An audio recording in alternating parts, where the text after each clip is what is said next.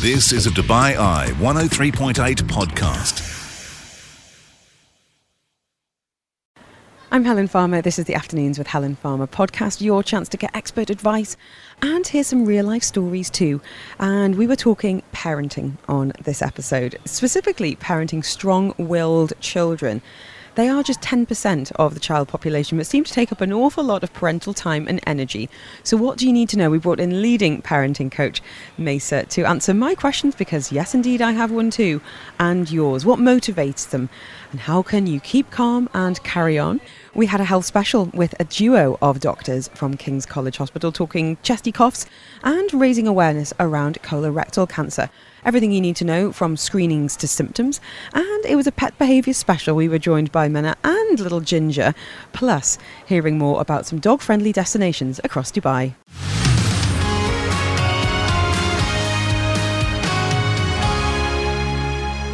We're having a bit of a parenting masterclass this afternoon and turning our attentions to strong willed children. Do you have one? Are you okay? Send in any questions, concerns you might have about parenting these particular children because I put a little message on my social media earlier and it went wild. Basically asking, please give me assurances that strong willed children will turn into good leaders. Is there a support group? How do I do this? Help, help, help. And we're talking about this because the fantastic coach Mesa Fahura is with us. She is actually holding a workshop on exactly this topic. So we're getting a bit of a sneak preview on that, finding out a little bit more about this category of children, for want of a better phrase, but also how to parent them, and most importantly, taking your questions. So if you do have any worries or any struggles, get in touch. Zero judgment. You can be anonymous if you prefer on 4001. Um, I guess my first question to you, Mesa, is do you have a strong willed child? I definitely do. I have three strong willed children. Oh, gosh. Um, good to know that I'm still well She's and smiling. and I'm smiling because I now understand them. Well, that's why you're here to help us do the same. And before we get into some of the advice, I guess some, some kind of level of understanding about what a strong willed child is, mm. could you perhaps share some of the signs that you are raising one, that there's one under your roof? Yeah, sure. So let's just first of all highlight a very important point. Strong will, in, a, in and of itself, is a good trait. It's a positive trait. Mm-hmm. I mean, when you're an adult and you go for a job, they want you to be determined and persistent and hardworking and leadership qualities. This is something that you look for in an adult. Mm-hmm. But when a child, uh, yeah, when a child is these things, then parents kind of freak out and worry and want to taper it down. And, and you know, I understand that our generation understands that it's a good thing, but we don't know what to do with it. Mm-hmm. Because, I, yeah. That, that, that's such a good point because we're in this mm. kind of middle ground. Because when I think about how previous generations would have parented and kind of navigated this, it's probably very different to what we're going to be advising today. So, can we talk about some of those signs, some of the behaviours that you might see in a strong willed child, Mesa? Yeah. So, strong willed children come to us. I think the best metaphor I can give you is they come to us raw. So, strong will um, can be in every child. It just depends on the quotient in each child. Every child has strong will, whether you're quiet or loud, introvert, extroverted. Every kid has got something that they won't give in on, mm-hmm. right? But the strong willed kids, those ones that have it in bucket loads, they're the zero to 100 kids either either when they're angry or excited. You know they'll go straight to that intense. You know the word that comes to mind again is more. They're more of something. They're not just happy they're really happy. They're extra intense when they're upset. You know they feel the feels and they don't know what to do with these raw emotions. Mm-hmm. On the flip side, all their positives are also super highlighted. They're the kids that are great leaders. They're not followers they have got creative ideas, which sometimes as toddlers turns into like recreating mum's kitchen to be a masterpiece of pots and pans everywhere. Mm-hmm. You were describing my second child to an absolute T. I'm thinking of Miss Tabitha being like, "That's you, that's you, my girl." And as you say, I adore her for all of the stuff you're talking about. But yeah. my goodness, she challenges me every mm. single day. There's a few accounts I follow on Instagram who kind of have a bit of a, a bit of a few tropes around birth order. Like mm. this is the mm. first child, this is the second child, this is the third child. How impactful is birth order when it comes to a child displaying those traits? So, research is a bit 50 50 on this, but I, I, will say this I want everybody to look at temperaments more than gender, more than birth order. Mm-hmm. But here's what I will say about birth order we all know that just like everything, the first child you have is going to be your learning ground right? So that first child, usually the temperament of the first child can swing either way in between super strong will and determined, right through to. Um, you know, kind of the people pleaser really wants mum and dad to be on board with them. So that's why I often say to parents, let's look at the temperament in front of you mm-hmm. and let's decide on, you know, what is the child who is the child in front of you instead of the child you wish you had or the child that doesn't fit into that label of first middle or youngest child Coach Mesa with us this afternoon. We are taking your questions on those strong willed children. We hear those labels, you know, stubborn, defiant. Mm. We're going to be talking about some of the benefits and also some of the practicalities when it comes to parenting this group. We are taking your questions. Ravi saying, I've surrendered since he became a teenager. We'll revisit when he turns 19. So, from teens down to tots, what do you need to know? We're finding out next.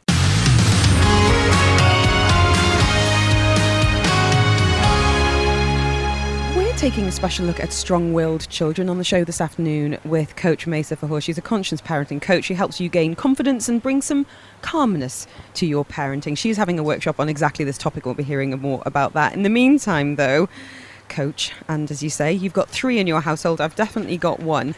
Talking about some of the the signs that you know your, your child is, is a strong-willed one. And let's talk about some of the benefits. You mentioned there that in an adult we look at these traits as being really positive. Mm. good leadership skills being determined not being easily swayed. Mm. um, so we, we're not trying to squash this out of our children. It's just perhaps adjusting our own strategies. Is that mm. fair? That that's pretty spot on. But I also want to remind you that we want to teach our strong-willed child how to use their strong will in a healthy way. Mm. Yes, you can push boundaries because that's fantastic. When you know you're an adult, you're in a workplace, and you really want to get out of that comfort zone. You want to push those boundaries. But as a kid, you want to learn how to do so without hitting, smacking, biting, you know, punching a hole in the wall, mm-hmm. which is all something that comes out of that passion, that lack of emotional regulation that a child might have. And in fairness, they're a kid, so their brain is still constructing all of that logic and reasoning. Mm-hmm. So we really want to remember that that little child in front of you, whether they're 10 or 2, 15 or 6, they're still learning how do I use this thing that I am in a in a good way, in a way that mum and dad think of me well. Mm-hmm. Like, can we can we maybe do a bit of a scenario mm. where you might see some very typical behaviour and how you would suggest parenting in that moment? Can you can you? I don't yeah. want to role play because that freaks me out, but but let, us describe a situation, yeah. Lisa. So just some quick situations before I get into a specific one. You know, strong-willed kids are the kids where you're like, say thank you to grandma, she got you that you know present. A strong-willed child will say no, or will say thank you, or will be like, oh that is a strong willed child because they dislike being forced to do anything. You know, a strong willed child is the kid where the mum will often say, Oh, that's typical. They're always in the timeout corner. That's a strong willed child. They're often pushing boundaries so much that they're being sent away. Mm-hmm. A strong willed child is a child where a parent will say to them, just say anything, come on, be nice. And the child will say, say anything, be nice. oh, I've definitely got one. How common are strong-willed children, Mesa? They're, they're not as common as you as people might think. 10% of children are strong-willed. Only 10%. But they take up an awful lot of parenting time and energy? Absolutely. Okay. So 90% of my clients come to me to talk about their strong-willed kid and I'm often like, "All right, let's talk about the compliant kid now." So let's talk about a specific situation and how you would advise dealing with that child. It, and let's be honest, sometimes it's in order to get what we want, which might be leaving the house, for example, or you know, not creating some kind of conflict in a school situation. So yeah. let's kind of work through one. Okay, so let's always, um, you know, whoever's listened and follows me knows that I'm all about prevention. So prevention is better than a cure. So before we talk about that big moment where you want your strong willed kid to come on, listen up, it's time to go, let's talk about all the things you've done before. So have you given them um, some choice? Have you given them some power in what they're um, allowed to do? Have you listened to them? Because often it's that little tweak in language that can change your relationship with your strong willed child. So rather than um, picking every battle, have you walked away from some of them to to give that child a sense of control? Because there's three things that a strong-willed child loves and needs. Actually every child needs this but for a strong-willed child it's vital for survival basically. One is control of their body and their environment.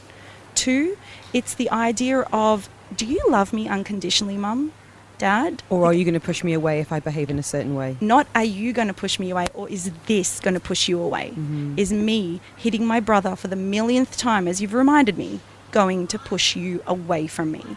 They're the, they're the two underlining. And the third one that strong willed children often think about is what's the point? What's the point of this? and so, what parents do, oh, I've got everyone's like, Yeah. So if you could write on your hand, on the fridge, on a magnet, I don't care where you write it, what's the point of your blabber to the strong-willed child? Just be succinct. Cut out those TEDx talks. Homework needs to be done at 8, buddy. Do you need any help to get it done by 8? Uh, I don't even want to do this homework. Okay, why not?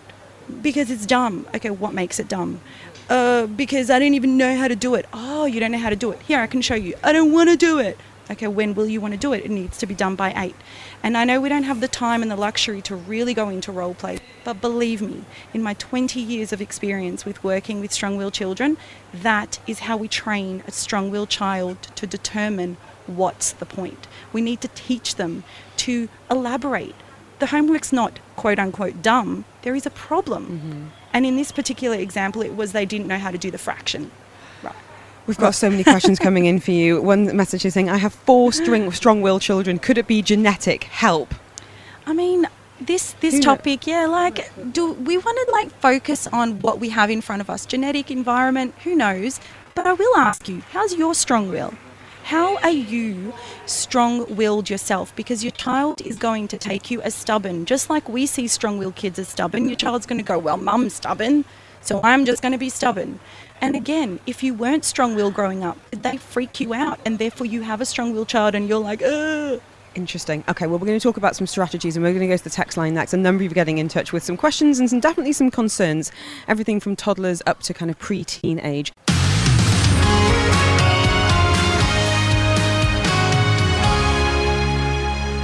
We've had a lot of messages on this topic, and I'm not surprised because the parents, the other parents, should I say, of strong willed children, we're here for you today. Coach Mesa is with us today. She is a conscious parenting coach talking about bringing some calm into the chaos of family life. And strong willed children can often be at the absolute epicenter of that storm. So, we're talking about some strategies as well, and we're taking your questions too. Please don't hesitate to reach out if you are really struggling with your strong willed child, whether that is on a practical basis day to day or struggling kind of to reframe their behavior in your mind. Now, we were just chatting there during the news, and uh, Milani, our lovely producer, was asking about when does strong will turn into rudeness? And I think that's such a good question mm. because we do often find ourselves in social situations where we want our children to rightfully say thank you for a party mm. or to be just pleasant-ish. Mm. so uh, how, how can we kind of get our heads around that and perhaps encourage some socially acceptable behaviour in our strong-willed child? Yeah, so of course, uh, that's the dream for um, parents. But the beauty with children is they're unfiltered and they're that way because life hasn't impounded them into like forcing social etiquette onto them. So we need to understand expectations with age, years of wisdom hasn't yet happened for them. So yeah, when they get to that party, the first thing they're going to ask for is the party bag. It's fun. It's got lots of things in there. So what we can do in that particular example is try to prevent it, talk about it with them in the car. Hey, buddy, when we get there, this is my, what we might do. If you want to ask for the party bag, maybe you can do it at this time. Let's practice. Now, let's say that your kid walks in, and even though you've done that, they've gone, Where's the party bag? And you could just crawl under a rock. I get that. What you need to do is stay calm, collected, and pretty much smile it off because if you're with an understanding parent, they're going to get it. Yeah. Parents get it. Strong will turns sour once a child senses unsafety or goes into stress. Mm-hmm. Their strong will is going to cause their brain to go, yo, stick tight to this belief you have. Do not eat that pasta because it stinks. Mm-hmm. And that, as you say, that's zero to 100. That's zero to 100. So they're intense and they're more, and they're not going to have a bite of pasta because, interestingly, and this is a psychology fact, strong willed kids as toddlers work out something, Helen. They work out that you can't really force me to do something. Like, you can be mad about it and put me in the corner, but I'm going to run away when you walk away eventually.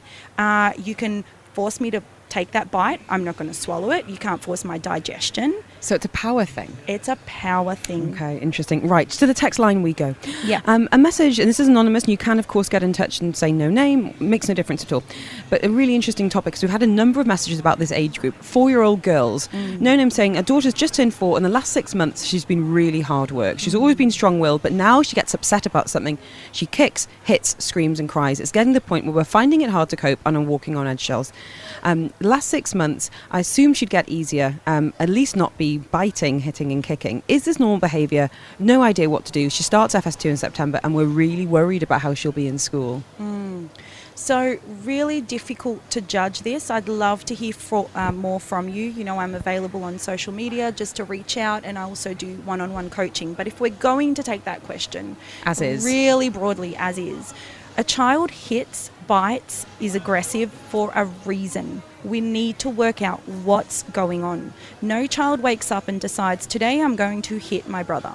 They are hitting for a reason because they're trying to express something. Yes, it's uncalled for. We don't want hitting, but we need to find out what's going on. We need to get curious. So, my advice to you would be the following What do you do? How is your reaction when she hits? Mm. Because if you go over the top, her brain is going to get programmed with, whoa, when I do this behavior, mum gives me so much attention And doesn't really care if it's so called bad attention. doesn't really care if she's if it's bad attention as long as my mum is like with me and giving me this lecture i feel like she's right with me so how much time do you spend watering the flowers compared to watering the weeds So that's an interesting point. So when it comes to parenting strong-willed children, is it a bit like training a puppy where you praise the good, praise the good, praise the good? Yes, and I just touched on this the other day. You know, I've got a few um, dog, you know, leadership accounts of trainers, and I'm like, wow, if we want to give a, a, a pet a really good idea of what we want them to do, then we do it repeatedly. Off the couch, off the couch, here's a treat. Off the couch, here's a treat. You got off the couch, here's a treat. Yet with children, we're like, don't jump on the couch once. Or a parent will say to me, but Mesa, I say it a million times, don't jump on the couch. Okay, but what are we doing to reinforce what you want them to do? And or is all they're hearing on the couch, on the couch, on That's the couch? That's right. Mhm. If you have a child, I'm going to give this as a PSA. If you have a child that is a jump on the couch kind of kid, you know the kids I'm talking about. They're the jump off the benches, jump off everything kind of kid. You must give them an outlet. They're looking for something. Slightly older message. This is from EJ saying our daughter's always been good in in the in the sense of does her homework, but is also stubborn as anything. She's just eight, and last month developed a real attitude. Um, it's like having a mini teenager. I don't want to squash the spirit out of her because she'll need it when she's older. But in the meantime, I need some advice for dealing with it. Yeah, so straight out attitude to you, I would be asking you to talk to her as a conversation outside of the moment. Hey, buddy, you got a minute? Just, you know, this morning I was asking you about, you know, what's going on at school, and I really felt like you were unhappy to talk about it and it came out as rude. That's one idea. Another idea in the moment is to throw in a whole lot of humour. Whoa, that's a little bit over the top. I think something's going on. So, what we want to do is also not brush everything off with a sweeping statement like, my daughter has attitude. Mm-hmm. Let's look at it intensely. My daughter has attitude when she comes home from school. That's a typical kind of thing. to the text line again, guys. s- As I said, so many messages on this, and we will be telling you about how you can have some some time with Mesa away from the show. Um, a message, anonymous message saying how to deal with a very strong-willed, super smart kid with poor writing skills. He'll do mm. anything to writing, verb knows everything, but just doesn't want to write his answers or ideas. Yes, I have one. This really crumbles the internal people pleaser, academic, good girl in me. So I'm going to ask you, Anonymous, how is that sitting with your inner child? Were you the good girl or good boy at school that just did all that handwriting? Or were you not? I'm going to go with maybe you were. So, in any case, when your child doesn't do their writing, What does that mean for you? What meaning do you give it? And then we go to the practical side of things. What will make them do the writing? Can you sit next to them? Can you offer them a treat? Can you give them a snack? Can you break up the writing in small bursts? Can you pre um, like plan it? Can you get them to choose when they want to write? And goodness me, is writing so outdated sometimes? And that child is thinking, what's the point? What's interesting, we were talking about reading on the show recently, and one of the quotes I'd read was like, it's not for everybody. As adults, not everybody is desperate to go home and get their nose into a book. And I have one child who loves reading, the other one isn't quite there yet, and maybe she never will be. And that's totally fine. But it's taking me a little while to kind of accept that that is Yeah. actually fine. Yeah. Because I was a reader, Yeah. I was that conscientious, you know, little bookworm. And I automatically assumed that, you know, one of my child children would be. So that's interesting, kind of examining what you're finding so kind of trigger about it. I mean, the, oh, the, the point is, unfortunately for school, there are some things that you do need to be ticking the box on. Definitely. But finding that motivation, and that ties into the next message we've got, saying, um, I need to understand how to motivate my strong-willed child. Now, it's going to be completely dependent on age and Mm. you know all sorts of different factors. But are you able to give us a quick kind of Mm. breakdown on motivations? Yeah, so motivation comes in ebbs and flows. We know that as adults ourselves, you know, we'll be motivated for the gym one day and then not the other. But here's what I will say I am yet to meet a child, especially a younger child, let's say, you know, 10 and under, that will choose something else other than that will choose something else if the parent has offered them to help them, to be with them, they will choose that every time. Let me phrase that properly. The child will choose the parent every time if the parent is sincere and really curious with them. Buddy, um, your motivation is low today in doing this assignment that's due in tomorrow. I really would love to help you. Do you want me to sit here? Do you want me to Check in with it- you in half an hour, whatever. Yeah. Okay. Um, anonymous um, message uh, saying first world problem. My 11 year old daughter point blank, point blank refuses to eat airplane food and has done it so her whole life. On a 14 hour trip home to Australia, it causes a massive issue. She gets hungry. I forget to pack snacks. She won't even eat the chocolate, which she likes. She learnt this behaviour from someone, I won't say who. How can I snap her out of it? This is, uh, this is exactly what I was just saying to you. At the weekend, there was a ride at Motion Gate that I was saying to my daughter, You'll love this. No. And I was like, You really will love this. Why aren't we going on the ride? There's no queue. It's perfect. You're tall enough. And it was just a hard no. And I was like, Okay. Whew. In this situation, this child does need to eat on a 14 hour trip. And it sounds like she's just got this in her head and is digging those heels in. It's interesting because when I read that, and again, I've been on this journey for 10 or 11 years now, but when I read that, the one sentence that sticks out is I forgot to pack snacks. Pack the snacks, buddy. Let go. Pack the snacks. The answer is there. Sometimes when those shoulders just crumble of yours and you let go of the C word, the control word, and you stop looking for why it's the dad's fault, the grandpa's fault, genetics, oh my God, I ate something funny in my pregnancy. When we let go of those stories and we just look at the thing in front of us, which by the way is conscious parenting, because conscious means being awake and looking at this present moment and kind of going, okay, today is Wednesday and my daughter does not want to eat aeroplane food and I forgot to pack snacks. I would say, whoa, I forgot to pack snacks.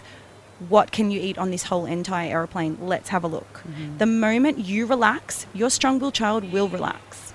Mesa, we've run out of time. We haven't run out of questions. Now, you have got a workshop coming up on exactly this. It's on March 16th. Who is it for? How can people get involved?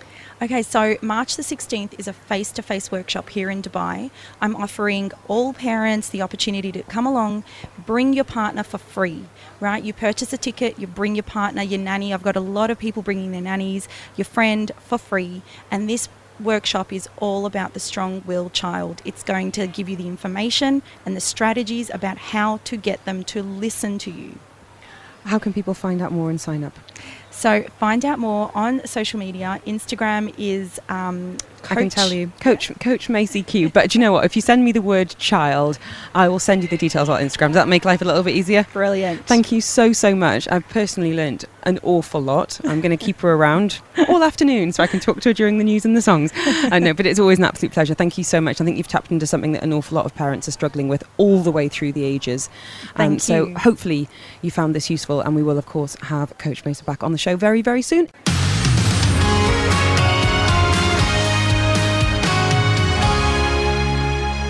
We are talking health on the show this afternoon. I feel like every other person I speak to is either sick or they're dodging sickness. So we're bringing in the experts. Um, a lot of people complaining about those chesty coughs. So how does it differ to dry cough? When do you t- talk about treatment? Feel free to get in touch with a question if this is a persistent problem in your household, or maybe you've got a home remedy. We'd love to hear it on 4001. You've also got the WhatsApp too at 04871 5500 because we're joined on the line now by Dr. Samir Hassan Naik. He is a consultant pulmonologist at King's College Hospital here in Dubai. How are you, Doctor? I'm very well, thank you, Helen. I had a bit of a sleepless night last night for two reasons. One, my five year old um, has, sorry, newly turned six year old has a chesty cough. The other kid got a nosebleed at five o'clock in the morning. So it's the chesty cough that we're talking about today.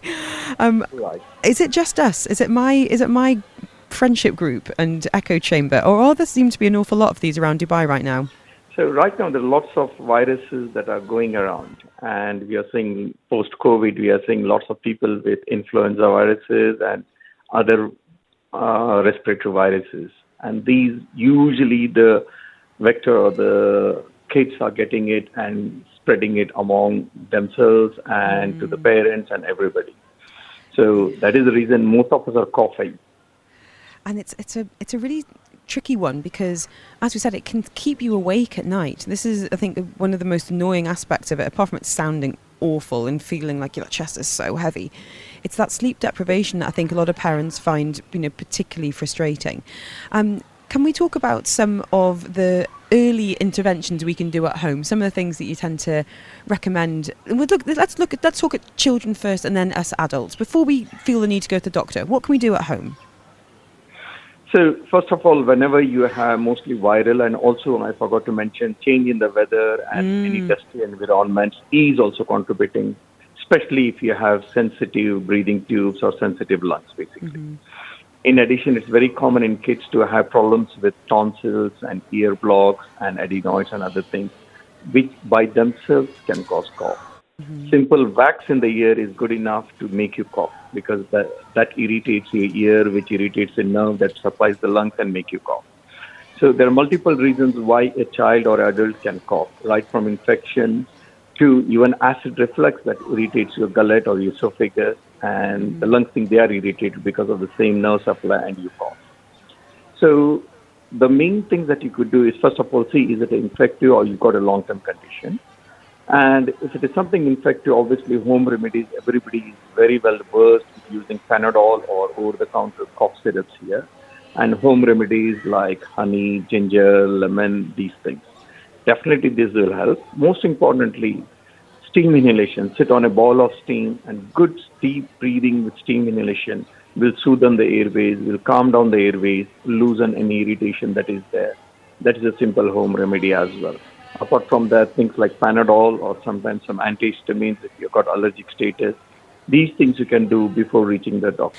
Um, Dr. Samir, you were just talking there about some at-home remedies, and I wondered when is it time to go and see a doctor? Is it uh, to do with a different combination of symptoms, you know, chesty cough with a temperature, or chesty cough that has just been going on for so long that nothing is touching it at home? Yeah, I mean, that's a good question. I mean, any cough that is lasting for more than four, two weeks, it's better to consult a doctor. That's very important because there could be ongoing inflammation and that could cause more harm uh, in the future if you don't get it assessed. Second thing is if you've got a pre-existing lung disease like asthma or scarring in your lungs, you are better off. You should have your own management, self-management plan which the doctor should have given you. And if you're not responded to that, yes, you need to go and see your doctor. That's very important as well. In terms of other people, we know the current viruses, especially since COVID has come, the cough can last a hmm. good few weeks actually.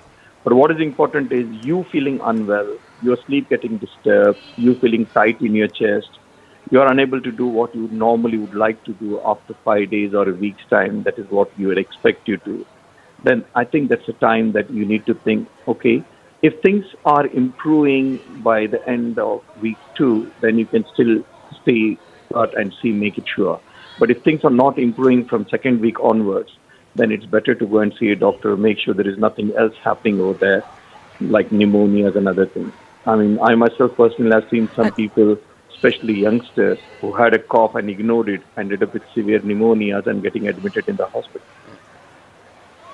Thank you for that. Uh, you know, my daughter has asthma, and I get particularly anxious whenever she gets a cough because I feel like you know it can affect certain certain people with certain underlying conditions more than others, and obviously that advice is going to be completely um, individual depending on what those circumstances are. Let's go to the text line, Dr. Smith. Message here saying my six-year-old daughter has a chesty cough right now, and whenever she coughs, I tell her to spit it out.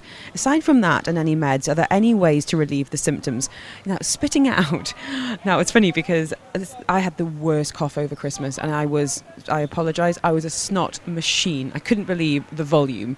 Um, so, in terms of coughing up any phlegm, if it's kind of a wet cough, um, any, any advice, especially with a six year old here? So, she's got a chesty cough right now, she's getting, getting some meds and spitting up that phlegm. Anything else that could help?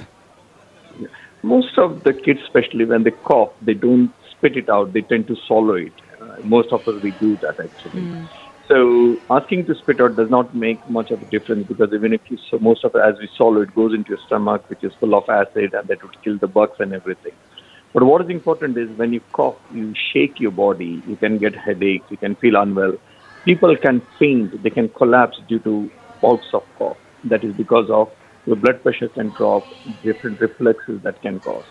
So apart from home remedies, you always need to see there is inflammation, there is infection that needs to be treated.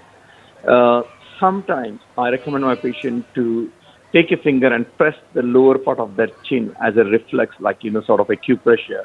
Because if you don't have anything around you at that point, try that episode. That might be thing. If you are in an area that has got some irritant, some strong perfumes around there or if there is strong some smoke or anything, that itself can trigger the cough. So try to mm, wear a mask or come out of it. So at that point of time, when you have this severe bouts of cough, you have to rely on these measures, avoiding the irritant or pressing your chin and making sure you have already started your treatment. Thanks, Doctor. Last question. I'm going to squeeze in this. This is um, from Nikki, who says, When does the doctor advise using a nebulizer? This is actually a, a, big topic. We'll see if we can get your take on it really quickly. I've never even heard of a nebulizer before I became to, came to Dubai, and doctors seem to love them.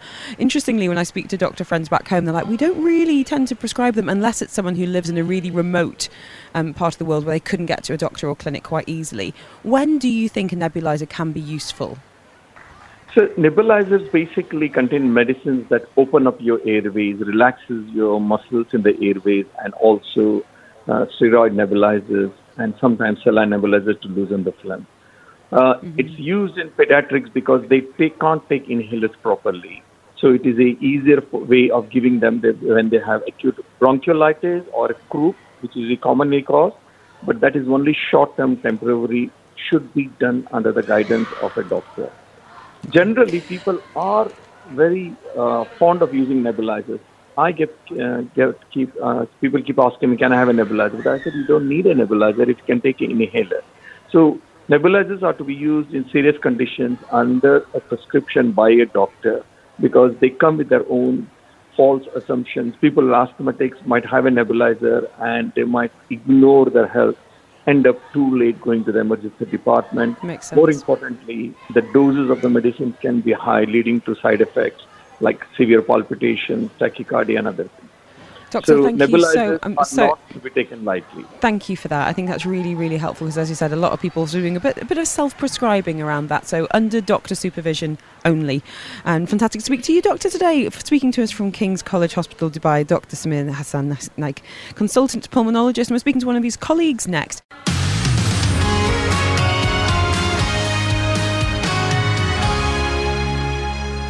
Talking health on the show today, and March is Colorectal Awareness Month, so we're putting the focus on bowel cancer screening, what we need to do to, for prevention, what screening looks like, and more. To guide us through, we're joined on the line by Dr. Atif Alavi, the Clinical Director General of Breast and Colorectal Surgery at King's College Hospital, Dubai. Dr. Atif, thank you so, so much for your time today. This is a topic really close to my heart. My dad's had um, bowel cancer himself and is fighting fit and very well today, but that is truly thanks to early detection and great treatment, which you did have in Dubai. So um, I just want to say a big thank you to you and the team for all the work you do in this area. And I wanted to start, if it's all right with you, by talking about some of the differences and indeed the connections between colorectal cancer, colon cancer, cancer, and bowel cancer. Can you talk us through it in perhaps a way we can all understand, please, sir? Um, Uh, good evening, Helen. Uh, thanks for inviting me for this talk. Um, pleasure. Uh, yes, you're right. March is Colorectal Cancer Awareness Month, and um, we are seeing a sudden rise in cancer in young age group.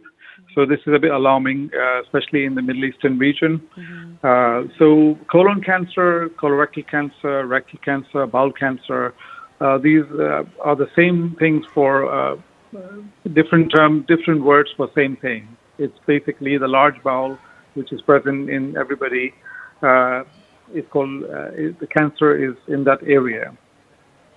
So let's talk a little bit about that age group because that's interesting um, about the the age of diagnosis getting younger and younger. Before we well before we start to start symptoms, I'm wondering why you think that might be.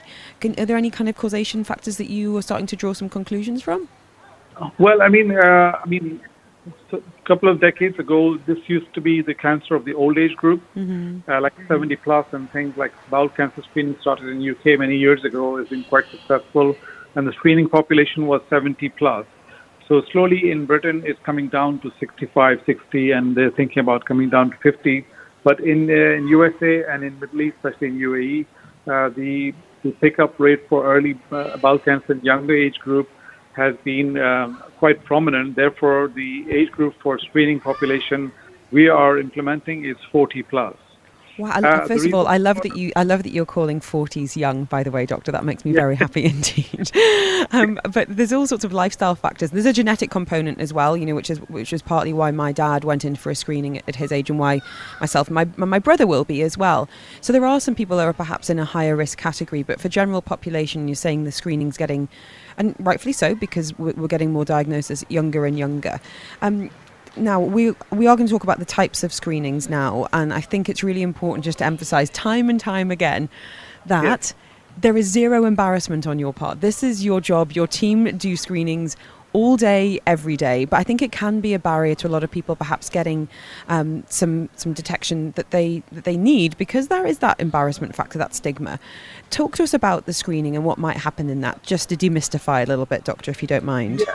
Yeah, definitely. Just, just before about screening. So the, there are no known risk factors, but definitely a family history of bowel cancer, uh, like genetic predisposition, is uh, plays a key factor.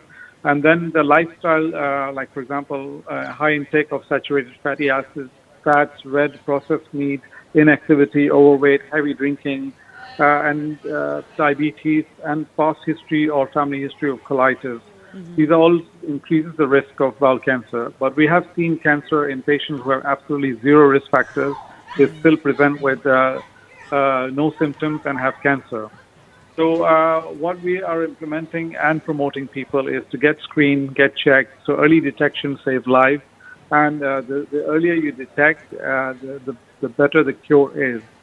So uh, over at King's Hospital, we are having bowel screening tests like uh, stool test, which is called FIT test, or FOB test, which used to be. Uh, we check the stool if there's any blood traces. Uh, and most, most of the time you don't see blood, but sometimes you see it. You proceed to colonoscopy, and then in colonoscopy you check the bowel under direct vision. If you see a polyp or cancer, polyp can be removed, and uh, but if you see a cancer, we can treat it by surgery. Uh, so uh, polyp is a small growth in the bowel lining, which if you don't treat it, it can get bigger and transform into a cancer. Mm-hmm. So early detection means if you pick up something at very early stage, you get 100% cure. Uh, so th- this is a screening plan we have, and we are encouraging people, uh, at least at the age of 40, to get themselves checked. Uh, now, some people have symptoms. Uh, the most common symptoms which you need to look for it is change in bowel habit. Okay. So if somebody has normal bowel pattern once a day and suddenly changes to three times a day or goes the other way around once mm-hmm. every four days, they should get it checked. This is one of the alarming signs. The other thing is rectal bleeding. If you see blood, you get it cells checked. Any abdominal pain or you can feel a mass in abdomen, unexpected weight loss or anemia. Uh, these, these things should prompt you to get yourself checked.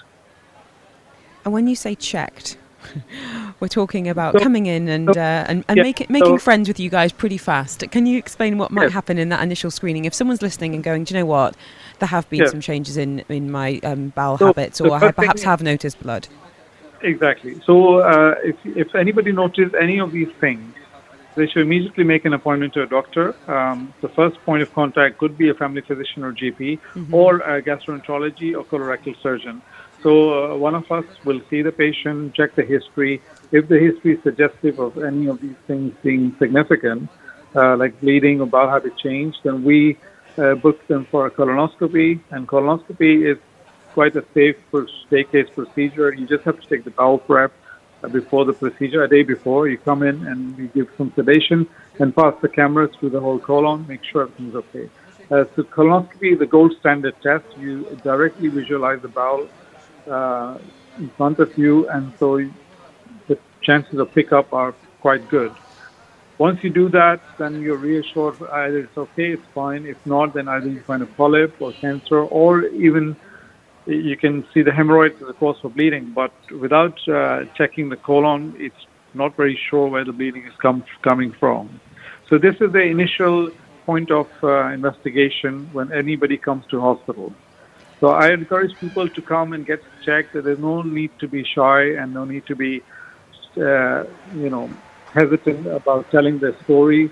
Uh, we're here to help and sort out the problem. Thank you so much for your time and your reassurances on this topic.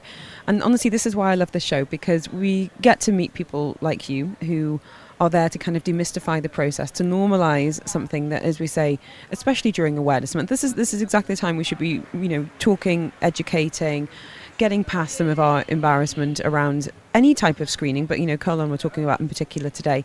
Um, just one last question. We've had a message going. How long does it take to get results? And I think for many people, yes, it's the coming in, but it's also the the anticipation of how long it takes to to to find out what's going on. What is that kind of turnaround time like with you guys at Kings? So um, if you do colonoscopy, the result is immediate. Like uh, if we once we finish the colonoscopy, we because we see it directly, we tell the patient whether we found anything uh, is clear or not. If you take a biopsy, for example, a polyp or something more nasty, then the histology takes uh, two to four days to come back. And um, but the immediate result after colonoscopy are straight away. We tell the patient, give them a report. Either you all clear or you have something which need further tests or wait for biopsy results. The turnaround time is very quick.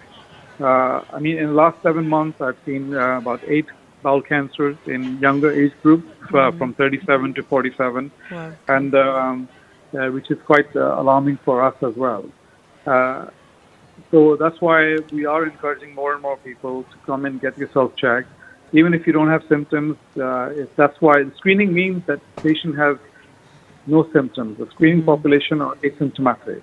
Like Doctor, thank point- you so, so much. I think that's absolutely right. It's about having good bowel health year round, getting in for those screenings, and obviously speaking to experts like yourself to, to guide you through the process should anything come up. Uh, Dr. Atif Alvi speaking to us there from King's College Hospital, Dubai, where he's a clinical director and general there of breast and colorectal surgery. If you want his details, just drop me a message saying King's. I will send it over so you can get that appointment booked.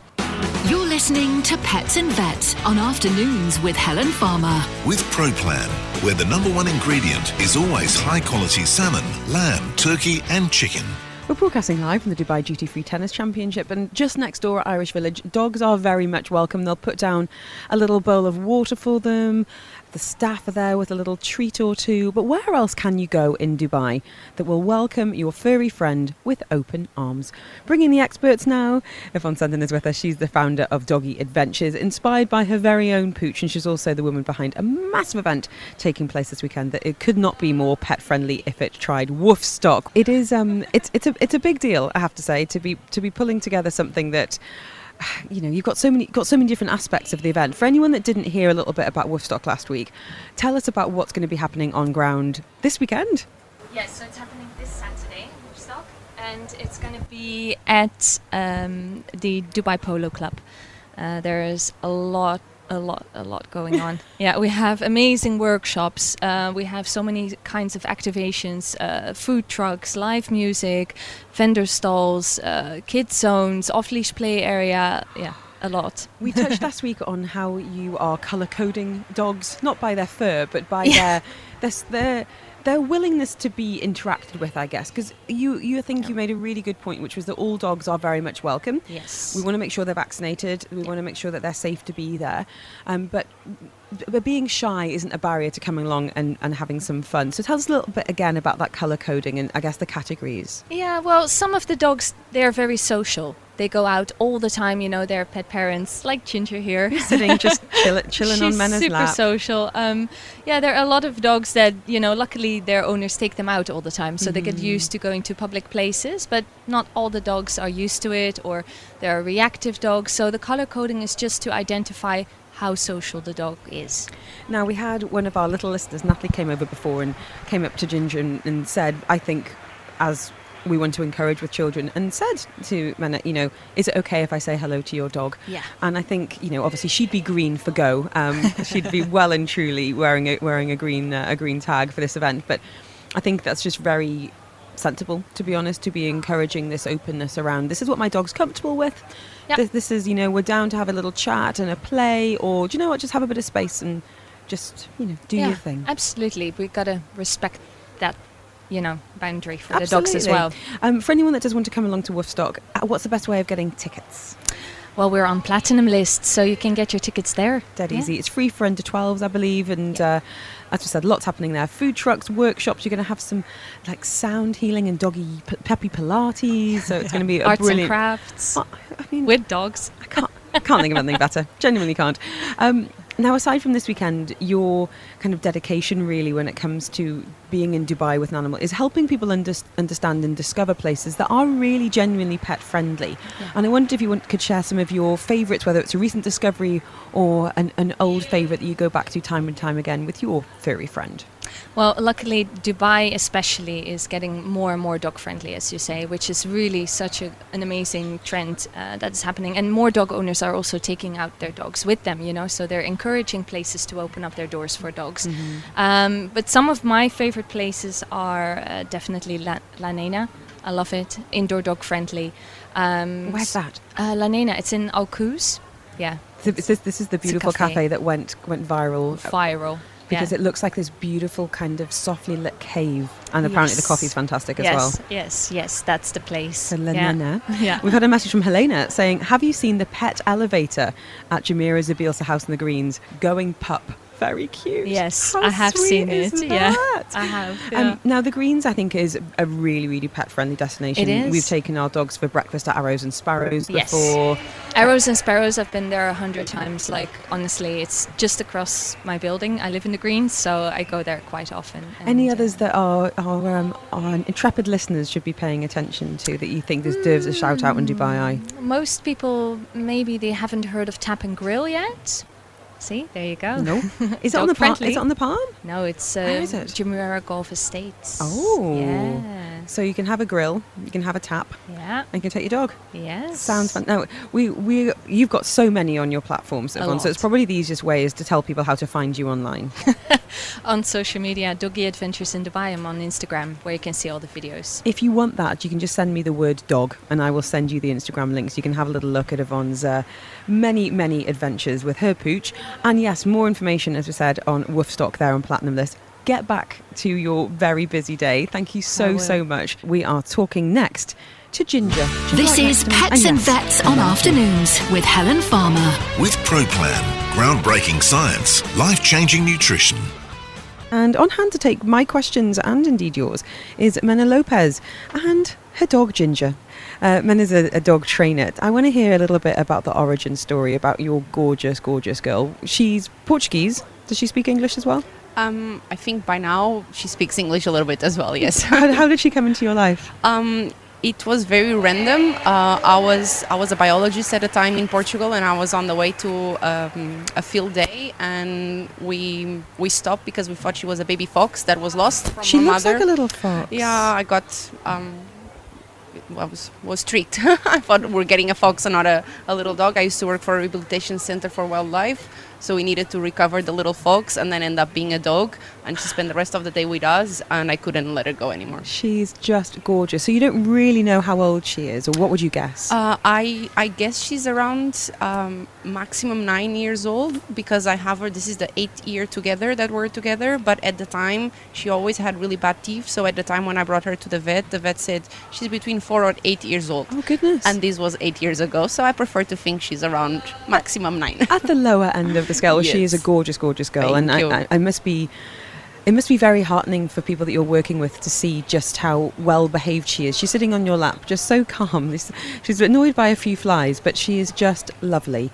Now, we've had a lot of questions for you, and I put a shout out on social media um, earlier, so you're more than welcome to get in touch there or indeed through the text line as well. Um, Megan saying we're leaving Dubai in May, going back to the UK, which wasn't planned. We're current three and have totally fallen for her. Standard foster fail. I wondered if you think the move would be okay for a, for a dog at that age, and any ideas for settling her in at the other end. That's from Megan. Um, yes, I think the move will be okay. I think, especially if the dog is already attached to you as well, the move is always better than, than staying and, and going to a different family. Absolutely. Um, you can continue the routines of the dog is really important. Have some toys and blankets that have the same smell from here going back to the to the new house and get uh, the um, the crate training ASAP. So that will be the, the best thing. So this is a three-month-old pup. If they haven't introduced crate training yet, that's okay. You, it could be brought in at this stage. Yeah, you can do it whatever you want. I, I only introduced crate training to Ginger when I knew I was coming to Dubai. She never Really? before saw a crate before. And, so how, and how does she respond to that? pretty well. She had no other option. See, it wor- works a charm. But isn't that interesting? Because I, I assumed that crate training was something that you'd have to do from the very outset. Nothing you need to do straight from the beginning. Uh, you can um, you can always train an older dog. It just might take a little bit longer, uh, especially with, with crates. It could be that the dog already has a negative connection, so you need to do a little bit extra work. But there's no such thing as too old to learn something. And we've had not one but two questions about pulling. Um, so one from Ben um, saying that basically dogs pulling on the lead is driving me mad. Should we use a slip lead or a Halti?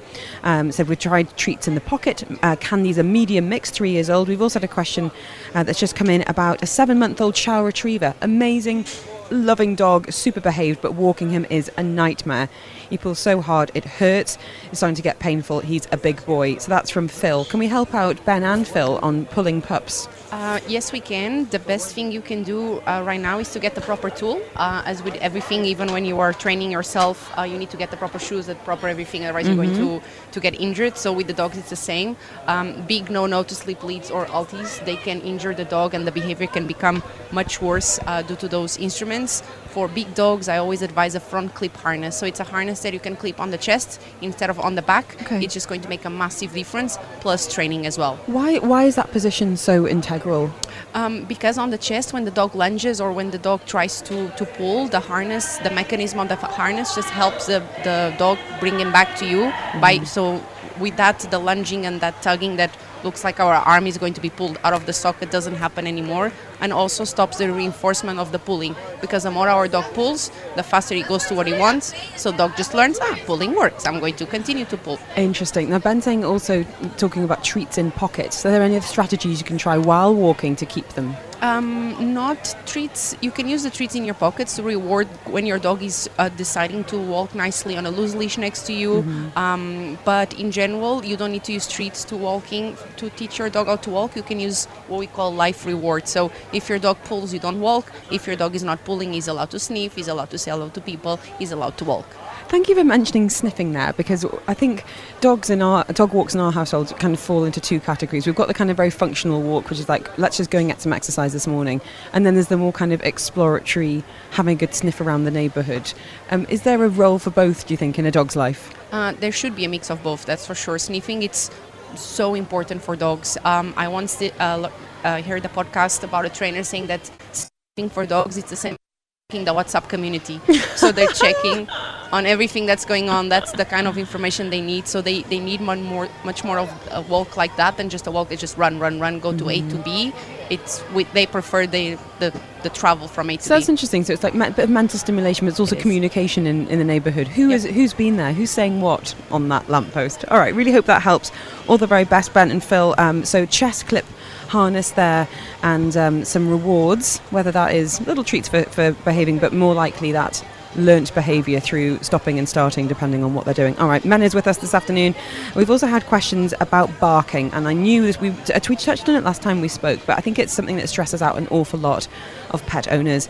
How to stop dogs barking every time someone comes to the door. Um, it gets really, really noisy. It does. We've got a barker in our household. We're not. We're not. It stresses me out as well. So, quick tips, if you don't mind, a bit of a quick fire round. Um, it's try to understand why your dog is barking is because he's getting attention he's overexcited or because he's uh, fearful of the situation and then depending on it teach him that if he's overexcited that if he's being calm that's when he gets the attention of the stranger. And if he's fearful you just need to teach him that people coming into the house it's not a bad thing it's actually a good thing. So depending on the kind of barking there's going to be different ways of training. So, find out the why. Okay. Um, great question from Nerman here saying, um, Hi both, we have two dogs, ages 12 and 8, and would be interested in adopting a puppy. Would this stress out the older one in particular, or can it be a new lease of life? I don't want to make the last few years of her life difficult and would welcome the pros and cons. Um, it could. I think it's a both. It's It going be. to. It can be both. Um, it's going to be stressful for sure, but stress can be positive, right? Um, because um, I would say start by fostering. Uh, and just see how that impacts your dog. But when you get a new puppy and you get a, a older dog, I think it's really important to give um, a day free of the puppy to the older dog. So, or send them to daycare or send them to play dates. Uh, but it's important for the older dog to get a free day and for the puppy as well to have uh, one day to spend with the the same with the same energy level and all. Okay, that's really interesting. We, we got a, a puppy when our dog was about 10, I think, and we did start to see this really more playful side that we'd never seen in her before, which was really, really lovely. But my goodness, this puppy did really annoy her, like hanging off her ears. And But then equally, you know, she really helped socialize him Yes. and, you know, was around him to kind of teach him how to go out of the dog flap to go to the bathroom, for example. You know, it was it was really interesting to see how that behaviour mirrored. So definite pros and cons, but I think like the idea of fostering being a bit of a stopgap. I think fostering is always the best option to start, and then depending on how it goes, it can be already your dog, or you just make a decision after that. Okay. Um, another question about fostering. This is from Leanne saying we're looking after a mixed pup, approximately 12 weeks old, but she's absolutely terrified of everything. Sits frozen, won't interact at all. Any hints or tips the first few days? I know socialising puppies is really important, being 12 weeks, she should have started this, but I don't want to overwhelm her. That's from Leanne. um, less is more with dogs that are scared. Okay, so if she's terrified, maybe just instead of going to the restaurant, you sit one kilometer away from the restaurant just so the puppy can hear the sounds, or you stay inside of the car so the puppy can hear the sounds. Um, think about Hansel and Gretel with the little pieces of food to. Um, to promote your dog to the puppy to explore by himself and all that. So it's mm-hmm. all up never never force it and make sure it's being enjoyable for the puppy as well. And now this was a big issue that's come out of the UK in particular is about lockdown puppies. And you know people not really able to socialise those puppies as much as they wanted to or, or, or really needed to.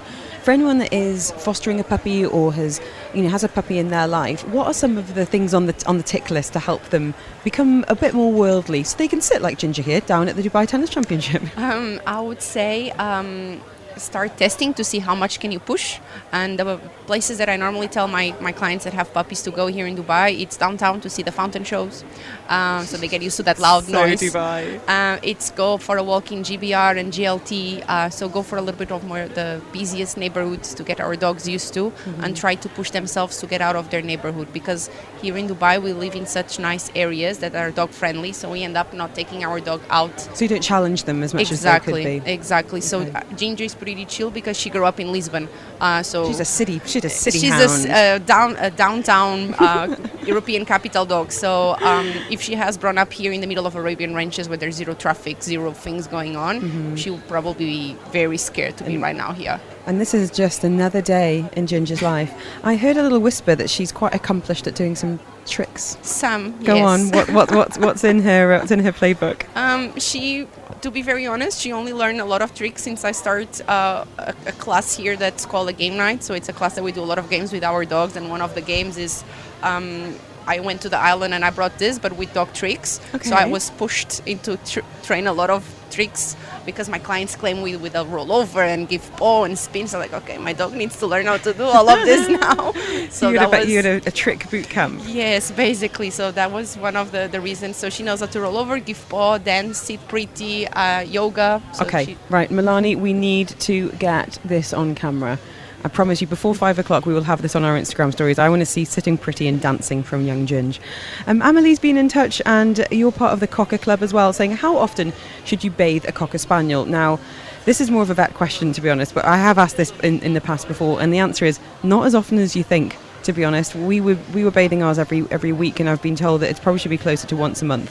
Um, any take on that, Minna? It's once a month that you should be bathe your dogs, yes. And um, what you can do is just use wet wipes to Really? daily maintenance, yes. Oh, there you go. A little, a little wet wipe. Thank you so, so much for your time. Finally, anyone that's going to Woofstock this weekend, anything we can be doing to prepare our animals for that social interaction over the weekend? Come to Irish Village. come to it's all happening here. Come to Irish Village and come and say hello. Um, if you want Mena's details, just send me the word woof, and I will send you her Instagram if you need it though now. Oh, that was Rick, not Ginger. Rick, you made me jump. you can find Mena and Ginger on Instagram at It's Ginger Ways. So get in touch if you want her details. I'll happily send you the link.